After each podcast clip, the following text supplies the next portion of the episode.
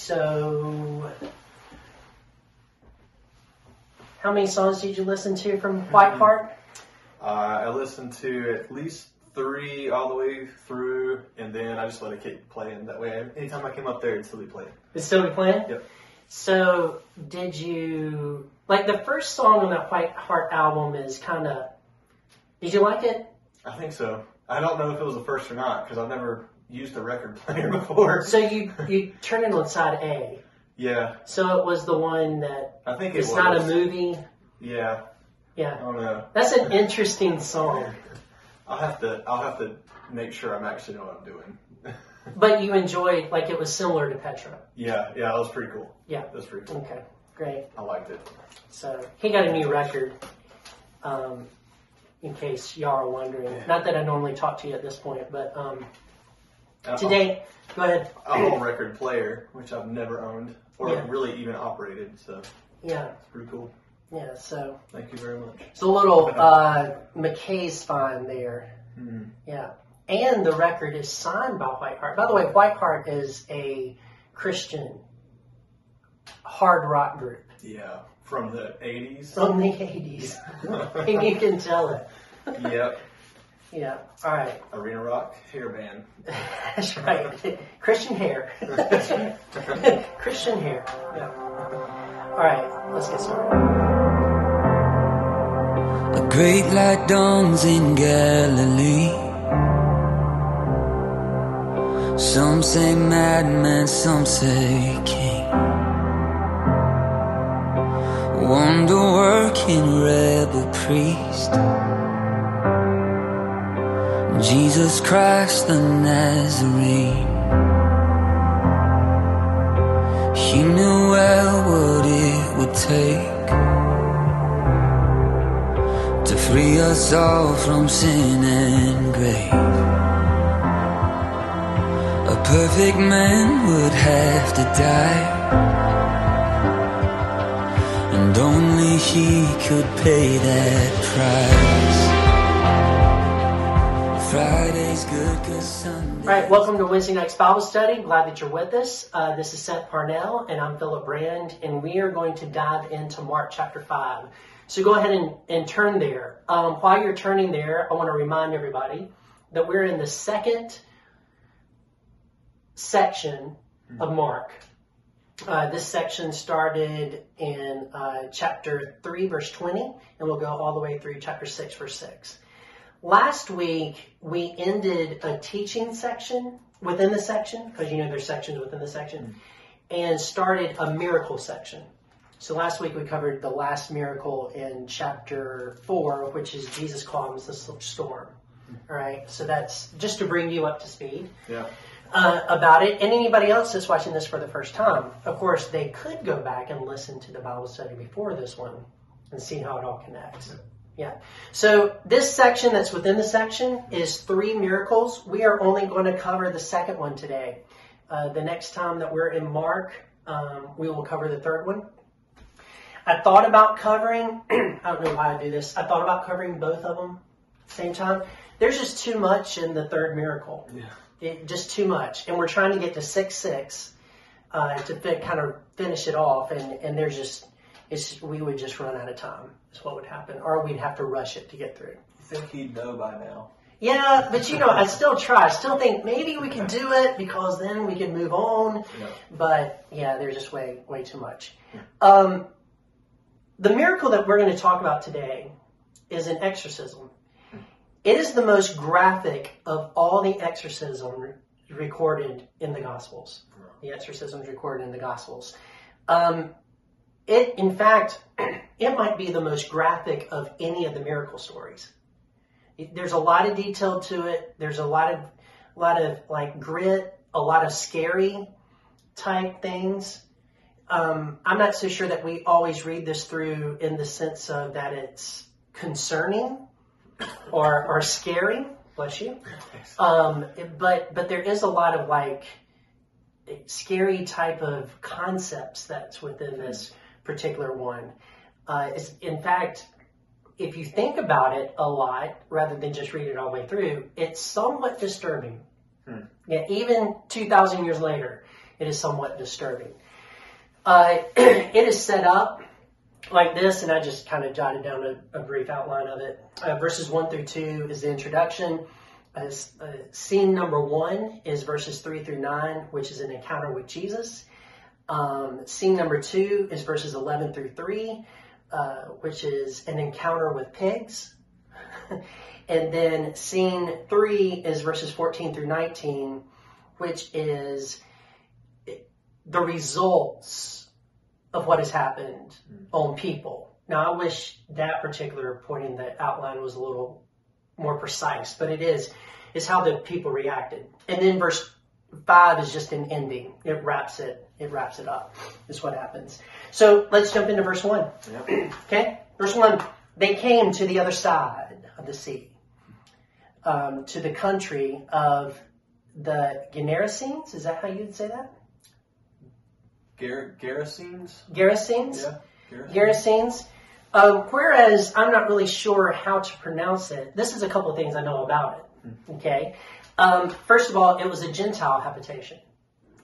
In fact, Decapolis, it's within Decapolis. Decapolis was a uh, ten cities that had a treaty um, that they would help fight each other's battle battles, and they would come together to protect each other's city in that particular area. Uh, they felt it was a lot of strength in numbers. Um, so it's largely a Gentile reason, region. In fact, um, it, it, there's hardly any Jews that live in this area. It's a non-Jewish area. There are similar, similarities between chapter 5 and this uh, exorcism and the one we find in chapter 1. Some similarities with it. But there's some differences too. and here's one of the differences. Uh, the one in chapter 1, if you remember, takes place in a synagogue. So in a holy place.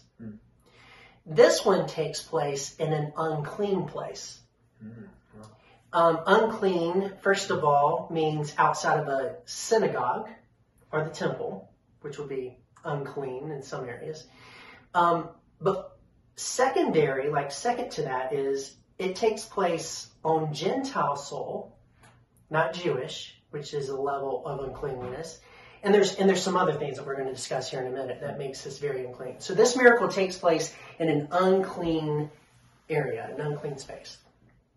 So verse two, and when Jesus had stepped out of the boat, he disembarked. Immediately there met him out of the tombs a man with an unclean spirit.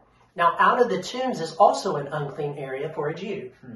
You didn't reside in, in a in a graveyard. If you went to a graveyard because you were burying somebody, there was a purification process that you had to follow. And so he comes out of an unclean place to talk to Jesus. And so this guy is more than likely Gentile. He's not a Jew, he's a Gentile. And he comes to him. And he has an unclean spirit, which makes the reader think, well, the spirit's unclean, the land's unclean, the tombs are unclean. So Mark intentionally did this. I want to pause here a moment. A lot of people think that Mark is written to a broadly Gentile audience. I do not necessarily agree with that. I, I think that there's a lot of markers that would create a Jewish, like, oh, it's unclean. Jesus, why is he there? Yeah. You know? And so I don't, I don't, go ahead. Uh, That wouldn't have meant anything to a Gentile. That, No. Oh, okay, he's in the tombs. He's in this city. Whatever. Okay. But like he makes mention, like these are these are important points. Yeah, so it must be a, a- more of a Jewish audience, i- is my point. Um, so yeah, you're right. You're right. So he lived among the tombs, and no one could bind him anymore, not even with a chain. Okay? For he had often been bound with shackles and chains, but he was wrenched, but he wrenched the chains apart and he broke the shackles in pieces. No one had the strength to subdue him. He was supernaturally strong. Um, it, it reminds me of some of the things you see in comic books. And the, either the superheroes that are really strong or, or the villains that are really strong and they're shackled. Um, one one thing it, it also reminds me of is uh, the Man of Steel. I don't know if you've seen that movie, but they put Superman in handcuffs, and you're thinking that's not going to hold him, right? And so here's these people that this guy was such a problem that they tried to restrain him and couldn't. This means that this man is well known in the community. Yeah. Wow. In fact, you would probably tell your wife, your wife, maybe wives in that day, I don't know, your wife and your children and your family members, look, don't go near that that graveyard because that crazy guy's there and he's so unpredictable. We don't know what he will do. So stay away. Watch out. Beware of the guy in the graveyard. Yeah. So verse uh, verse four, uh, verse five actually continues. Um, night and day among the tombs and on the mountains. So he, he was climbing mountains. he was always crying out. So, ah, you know, you know, that sort of deal. So if you didn't know him, you would hear him in your house. Yeah. Yeah. Constantly crying out and cutting himself with stones. Now, what I'm about to say, I don't really have enough proof to say it emphatically. But when I read that phrase, cutting himself with stones, it reminds me of some satanic um, rituals uh, of people cutting themselves and, and doing this sort of thing. And here he is taking stones and, and cutting himself. Yeah. Um, it might not be satanic ritual oriented, might not be that. But what we do know is that these demons that were inside of him were trying to destroy him in some way. But then they never really destroyed him, Yeah. you know? So they would just harm him. Um, so, so I think that's, that's important to note. Verse 6 And when he saw Jesus from afar, he ran and fell down before him. Now, that alone is interesting. If you're in a group of demons possessing a guy, why would you run up to the guy that could do you damage? Right. That's your enemy. That's your enemy. Yeah. But for some reason, he ran up to them and, and bowed down. Yeah. Um, Mark has set this up to where this guy has no control over anything that he's doing. No control at all. So the demons have full control of his body. So it's the demons that caused him to run forward, is how Mark has set this up. Yeah. And he fell down before him, and crying out with a loud voice, he said, What have you to do with me, Jesus, Son of the Most High God? I adjure you, by God, do not torment me. The man is already being tormented. So it's the demons that are saying, Don't torment me. Yeah. It's very clear there. Yeah, so this is not the guy. Hmm. For he was saying to him, Come out of the man, you unclean spirit. And Jesus asked him, What is your name? And he replied, My name is Legion. Legion. Um, Legion, let's see, what verse is that? Verse uh, 9. Legion is actually 6,000 Roman soldiers.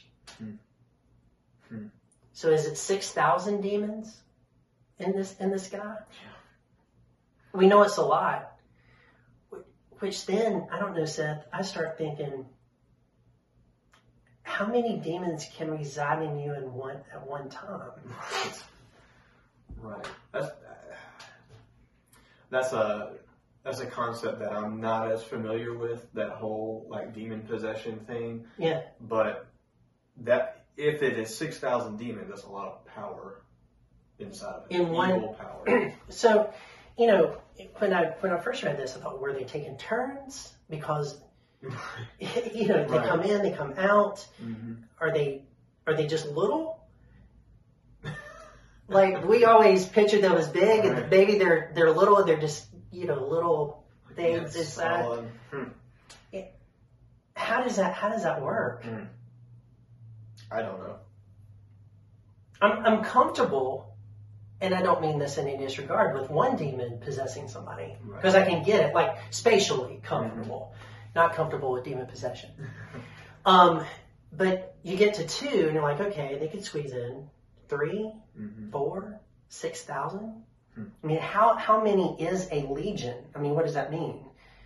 And legion is definitely a Roman military term, Mhm. which Mark is using on purpose, of course, and we're going to unpack that here in a, in a few minutes. But um, this definitely definitely says that the demons are organized. There seems to be a leader that's speaking because it's not 6,000 voices. It's not a 1,000 voices. It's not a 100 voices, ever how many it was. That there's one, one demon speaking and it, the military part is they strategically chose this guy for a reason. Mhm. So there's some type of war, spiritual warfare that benefited them from living inside of this guy. Hmm. Demons don't just look around and figure out who they can possess. They- Yeah. That's not it. There's always something strategic with it. And that is Hmm. very um, concerning. Yeah. You know? So when I said at the beginning of the story, it's it's the most graphic and disturbing story. These are some of the reasons why. Like it's a military term. They are doing this because there's a war. And strategically this guy helps in their spiritual battle somehow. He's a strong point for them. He's a strong point for them. Hmm. Yeah. So my name is Legion, for we are many. We are many. And he begged him earnestly not to send them out of the country. So why would the demons not want to leave that country? It's not out of the world. It's not out of this realm. It's out of that particular country. And we know from other passages of scripture that demons do have different places that they control. And so this was a place that these demons controlled. If they were sent out of the country, um, there would be a fight among the demons maybe for, for position in that area. Hmm. I, I, I'm just not really sure. Like, like what would happen? Or we would lose our status if we went somewhere else because this is a place that we rule and other demons rule other places. And that thought is also disconcerting. Hmm. Right? It's kind of graphic. Like mm-hmm. demons have different places and um, if we look at the world, I think that we can see that somewhat that they do. Um, it is also a concept of the different gods in different areas. A lot of the ancients talk about the god of this area, the god of this area, the god of this area, which they could just be talking about demons. Right. And they've seen power and stuff like that. So, if nothing else from this Bible study, we should walk away with a renewed belief that the spiritual realm is definitely real, the spiritual realm is definitely active, and there's definitely a um, graphic, strategic war going on for the souls of mankind. Yeah. So, how does that strike Scary. you? But it, Yes. it, it kind of reassures that fact that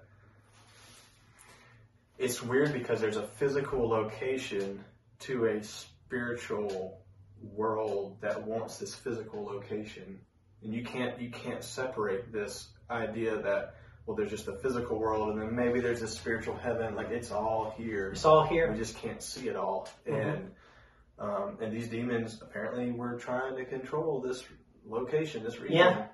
And this is somehow this man. this is their maybe their HQ. Yeah. Maybe yeah, he was their HQ. Yeah. Maybe that's how it was. Many of them they just kept coming in and out. Like they would go do something and come in and out like the Yeah. I, I don't know. Why would they need that though? It- Mm-hmm. it- scripture doesn't tell us, and I'm kind of glad. Yeah. There's some things that I just want to be a mystery. Mhm. Just want to be. Wants to be a mystery. So verse ten again, and he begged them earnestly not to send them out of the country. So this starts a negotiation. Hmm. Don't send us out of the country. Um, can you send us somewhere else, Jesus? Don't send us out of the country. So verse 11, now a great herd of pigs was feeding there on the hillside. Um, first, pigs do not herd. right? I guess. well, I've looked into it. Okay. I've looked into it. So Yeah, not, not like, you know, 'Cause I'm not a- sheep flock together. sheep flock together, herd together, cows herd together, Mhm. bison herd together. Mhm. Pigs don't herd together. They, they just don't do that. Okay. Okay? They just don't do that. So that made me look up the word herd Hmm. to see exactly. I'm not saying that there wasn't a bunch of bunch of pigs together, Hmm. but they weren't they were not herding together. Okay. They were just they were just together. Um, so I looked at the word herd, and it's used as a military term for new recruits. Hmm. So freedom of coming to a particular place and staying there is, Hmm. is the word. So it's a military word. It's a herd of pigs, which goes back to the other military term of legion, which goes back to the other military term that we've talked about already in this study. Yeah. Hmm. So it's a it's a herd, herd. Now it's two thousand pigs were feeding on there on the hillside, and they begged him, saying, "Send us into the pigs and let us enter them." So that he gave them permission, and the unclean spirit came, spirits came out and entered the pigs, and the herd, numbering about two thousand, rushed down the steep bank into the sea and uh, drowned in the sea. So this is not a Jewish. Uh, herd. There's not Jews keeping these pigs. This is a, a Gentile area. Jews would not have 2,000 pigs. They just wouldn't. An unclean animal. It- It's an unclean animal. Um, one of the reasons Jews would not have pigs, of course, is because of Scripture. But the second reason is um, there was a invading army that was forcing Jews to eat pig, Mm. sacrifice pigs, and the Jews resisted it. They said, "We will not do that," and they got them into a lot of trouble. And it was right before this happened. I think they're called the salute, the salute. I, I'm not even going to try to say it. Anyway, so Jews would not have anything to do with pigs. Hmm. So we know that from Josephus, who's the historian, Yeah. that they would have nothing to do. So this is definitely Gentile.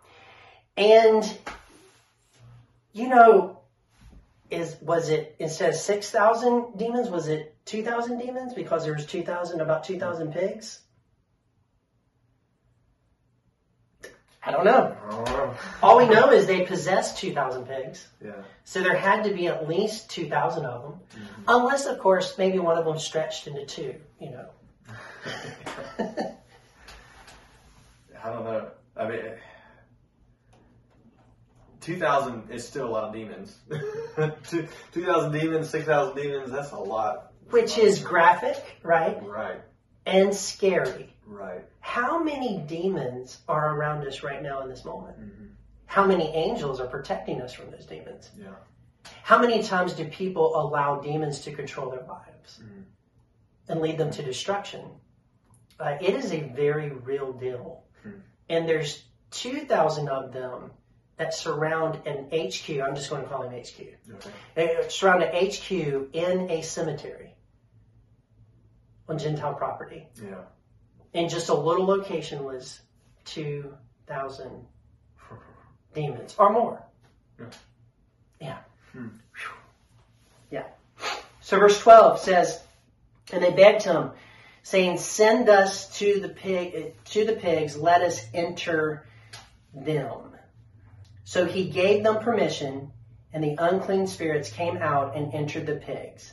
Now he gave them permission is a military command. Hmm. It's like when a um, I don't know what a sergeant and a private, I guess a private would be the best way to do it, comes up and and waits to be dismissed so that he can go somewhere else. He's he's at attention or standing still, whatever it is, and the sergeant says, "You're dismissed." Jesus dismissed them Wow. as the one more powerful than they are. Hmm. Yeah. So he dismissed. It's a military command. So the, so they came out. Verse thirteen. So he gave them permission, and the unclean spirits came out and entered the pigs, and the herd, numbering about two thousand, rushed down the steep bank into the sea and drowned. Um, Mark is showing that the larger struggle in the world is a war between the supernatural forces and Jesus' ministry. So there's a war going on. And Jesus is not going to be defeated by them. They do not have power over him. This goes back to the uh, strong man in the house. Unless you bind him, the other strong man cannot come in and, and loot. This is Jesus binding the strong man in the house so that he can come in and Hmm. and free it and you know Yeah. Wow. and take possession. So this is a, a throwback to that as well. Um, unclean spirits came out and entered the pigs. That particular word is actually charged into the pigs. Hmm. That is also a military word. Charge! You know, it's also a military word. It's not just entered, it's charged. So they charge ahead into them. Um, yeah, so verse four, before I get to verse 14, what do you think about all that? Because we're not getting really practical here yet. We're just Yeah. kind of talking theological, but Yeah, and a lot of, especially for me, I, I've read this story. I've I've heard it a lot my whole life, and I've always scratched my head about it, especially the part where the pigs drown themselves. Yeah. like they they've resided in this man, and for some reason they've kept him alive to torment him. I don't know if it's because it's he has a soul. I, I don't know, but then they go to the the pigs, and like this is going to be their new residence. They're like, please don't don't torment us, Jesus. Let's go to these pigs. Okay, we'll go to the pigs. Now let's drown the pigs. Do they still live in the dead carcass? I don't, I don't know. where do the 2,000 to 6,000 demons go from there? Where are they going? Why, Which is like, why did they destroy their new house? what is going on? Yeah, yeah. I don't know. It's it's bizarre. One thing that Mark is emphasizing with this story, which is a true story, is that you have unclean spirits going into unclean animals. yeah, true. Yeah. And Mhm. then unclean always leads to death. Hmm. Hmm. Clean leads to life. Okay. So verse 14, the herds fled, the herdsmen, the herdsmen. The herdsmen fled and told it in the city and in the country, and the people came to see what it was, what it was that had happened. So the herdsmen become missionaries, in a sense. They start telling people about the miracle that has happened. Now, they're very kind of negative and scared about the miracle, but, but they tell people what has happened to their pigs. This guy cast out the demon from the crazy guy that lives in the in the graveyard, and those demons went into our pigs, and the pigs died. They jumped off. We couldn't stop them. They jumped off and drowned themselves. We couldn't stop them. So it continues, and as he was getting wait wait, and they began to wait. I missed my thing. Verse fifteen, and they came to Jesus and saw the demon possessed man, the one who had the legion sitting there clothed and in his right mind, and they were afraid. Why were they afraid? Because they knew him. They knew he was the guy that was crazy. He was a cray cray guy, yelling, cutting himself. We can't chain him together. We've been a part of this. And now he's in his right mind, and he's clothed, and he's sitting there with Jesus. This is pretty scary. Hmm. Pretty scary for us. How did this happen? And Jesus is that powerful. He's more powerful than we were over this. Yeah. Yeah, so they were very, very afraid. So it continues, um, verse 16, and those who had seen it described to them what had happened to the demon possessed man and to the pigs. So you would think at this point in time that people would see the value of the human life that was saved Right. and measure that against the pigs who were not saved. Mm-hmm. But these obviously were animal lovers. right? Because in verse 17, and they began to beg Jesus to depart from their region. Whereas Jesus values human life over animals, these people valued the animals' lives over the human life. Or at least the wealth that the animal can bring them to. Yeah, so yeah, and we often do save money, and I, I think that that's true. Um, they did lose a lot of money that day. Mm-hmm. They did. But the text reads in terms of they saw him sitting there in his right mind, they heard about the pigs, and they were afraid, not of losing money. They were afraid of the power that Jesus had. Yeah. So this is a form of kind of rejection, isn't it? Hmm. This is not the type of power that we want into our society because this type of power changes the structure of things. Hmm. And what if he comes into our town and there's more demon possessed people and he changes the economic stuff in our town? He people are changed but yet we lose our merchandise. People change but we lose this. And so the material value became more important than a human life. Yeah. And our country is very close to this. Because there's some, in many ways, where we uh, value an animal's life above a human life. And, and that is not the way that it should be. So they began to beg Jesus to depart from the region. And as he was getting into the boat, um, the man who had been possessed with demons begged him that he might be with him. I don't want to go back with these crazy people that are kicking you out of my town. I'm very excited that my life was worth more than 2,000 pigs. Hmm. Aren't you glad that your life is worth more than 2,000 pigs to Yeah. God? Mm-hmm. Yeah. I mean, what is the value of a life? Hmm. Is, is what this is answering. And, and this guy wants to go with the guy that really valued his life Yeah. that really gave him um, some freedom. Um, the contrast between this man wanting to go with him and the crowd wanting Jesus to leave is, is striking. I want to go with this guy. I do. I, we want him out of our town. Which the town should have said, "Come on, we have other people. Yeah. We need your power in our town. We need more people healed." But they didn't want that. So there's a contrast between the two. Um, so verse uh, 19, I'm having trouble seeing. Verse 19, and he did not permit him to. oh, Wait, let me back up. He did not permit him, but said to him, Go home to your friends. So I stopped right there and thought, This guy has friends? He had friends. He had friends that were scratching their head, wondering how to help him, and they just couldn't help him. yeah.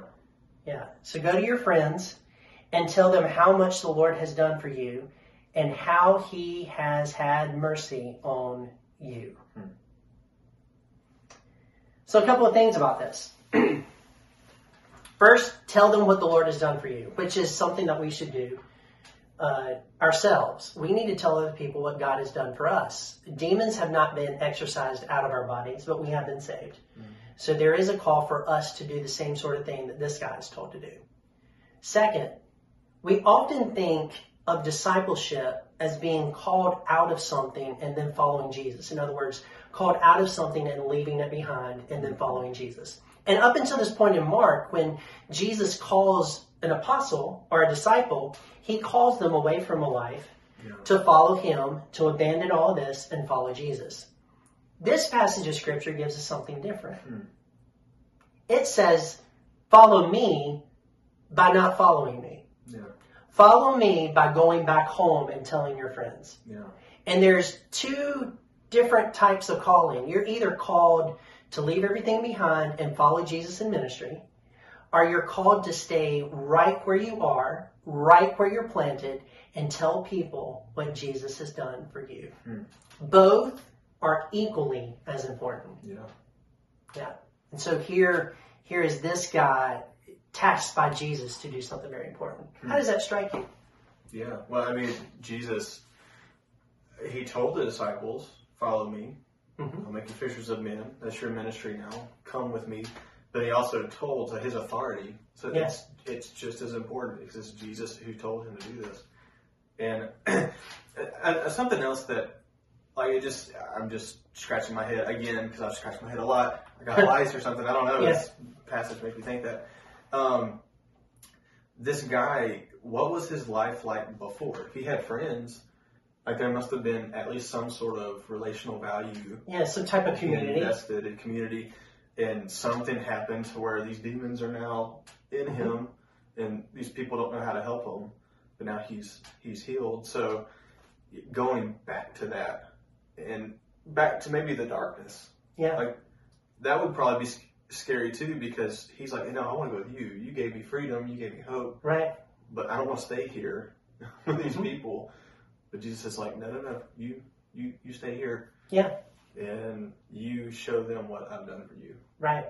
And that's I don't know. That takes maybe more guts than following Jesus, going where he's going. Yeah. So because we've been studying Mark Hmm. for so long, something that immediately jumped off the page at me is that Jesus didn't tell this guy to be quiet about it. Yeah. Like he told other people, I mean, we can go back through Mark and point Right, out, right. don't tell, don't tell, don't tell. Mm-hmm. He tells this person to tell. And Mark puts it here to emphasize something. Hmm. Yeah. I think we've already discussed it, but we've, but I think that's an interesting Yeah. No, that's contrast. good. That's really good. Yeah. So, um, a closer look at these areas that Jesus is currently at is that he didn't really teach a lot in these areas. He really met people's needs. So in Gentiles in Gentile areas, he didn't teach as much about the kingdom of God. He just met people's needs. So, And then he told them to go back and, and tell. so is this? I just need a little brain refresher. Is this the first time that he does a miracle at, up until this point in a Gentile city, or is mm-hmm. okay? So this is one of the the other ones. He's telling them don't say anything, and he's teaching them. Right. But this one is like, here's a miracle. I'm gonna change something, and go tell everyone. Go tell everyone. Hmm. You be the messenger. Hmm. Yeah, because I'm called to the Jewish nation. Yeah. But you can go tell them. Yeah. And there's a thread in Mark showing that Jesus was concerned about the Gentiles, which helps out eventually when Jesus rises from the dead and he says, Go into all the world and preach the gospel. Hmm. So they start thinking back, well, he did help these people. And now we have to go and, and tell them the message. Okay. Wow. Hmm. Pretty neat. Very neat. Pretty neat. Pretty neat. Yeah. Very neat. Very. I like that. Very. Very, very neat. very nice. Very nice. So, verse 20, and he went away and began to proclaim in the Decapolis, that's the 10 cities that have um, the agreement that are Gentile, how much Jesus had done for him. And everyone marveled. Two things about this. Um, unlike the Jewish people Jesus healed, this guy's actually obedient. And maybe it's easier for him to be obedient because something great has happened and he wants to tell people. But we have to realize that the other people that Jesus healed didn't ask him permission to follow him. Hmm. This guy is asking permission to follow Jesus because of the difference Jesus has made in his life. Hmm. And Jesus says, No, I want you to go tell people back home. And instead of getting his little feelings hurt, he responded to the call and he obeyed. Hmm. And that's a lesson for us. We need to obey what God has called us to do, even though it might not be the thing we want to do. Yeah. But it is the thing that we need to do to show our faithfulness and obedience to the Father. Mm-hmm. Yeah. And here's the last one. Everyone marveled, but that does not mean everyone was saved. Because you can be amazed by what Jesus has done and still not have faith in Jesus. Yeah. Faith in Jesus is when you get to the place where you believe that He is the Savior of the world and you need Him as your Savior. You ask forgiveness for your sins, you ask Him to be your Savior, and then you are saved. But just being amazed at His miracles or His writings or His teaching is not enough to cross over the line of faith into salvation. Hmm. It's more than just believing in His miracles. It's believing in what He did for you on the cross of Calvary and then in the tomb when He mm-hmm. rose again. Yeah. So, any concluding remarks as we wrap this up? I think it's interesting that he he went to the Decapolis, which is the ten cities, not just the Gerasene. Or Yeah, whatever. Gerasene, Gerasene, Keras- Kerosene. Kerosene, Gerasene. But he went to the whole agreement of the cities. Yeah. And I, that just means, I guess, that that was a lot more uh, impact that he was able to make. Right. So that's that's cool. He covered the Gentile cities, and Jesus is going to go off and, Yeah. and continue on his mission. Yeah. That's all, man. Every Mark study that I sit here and listen to, I learn something new. Yeah, This is good. it's it's kind of neat. Yeah. I've learned a lot as well. I, like I said, I've I've preached through this recently at our church in the last three years, and I just missed a lot of stuff Hmm. in those messages and in studying for it. So I'm thankful God's led us to this moment. Yeah. All right. That said, until next time, grace and peace.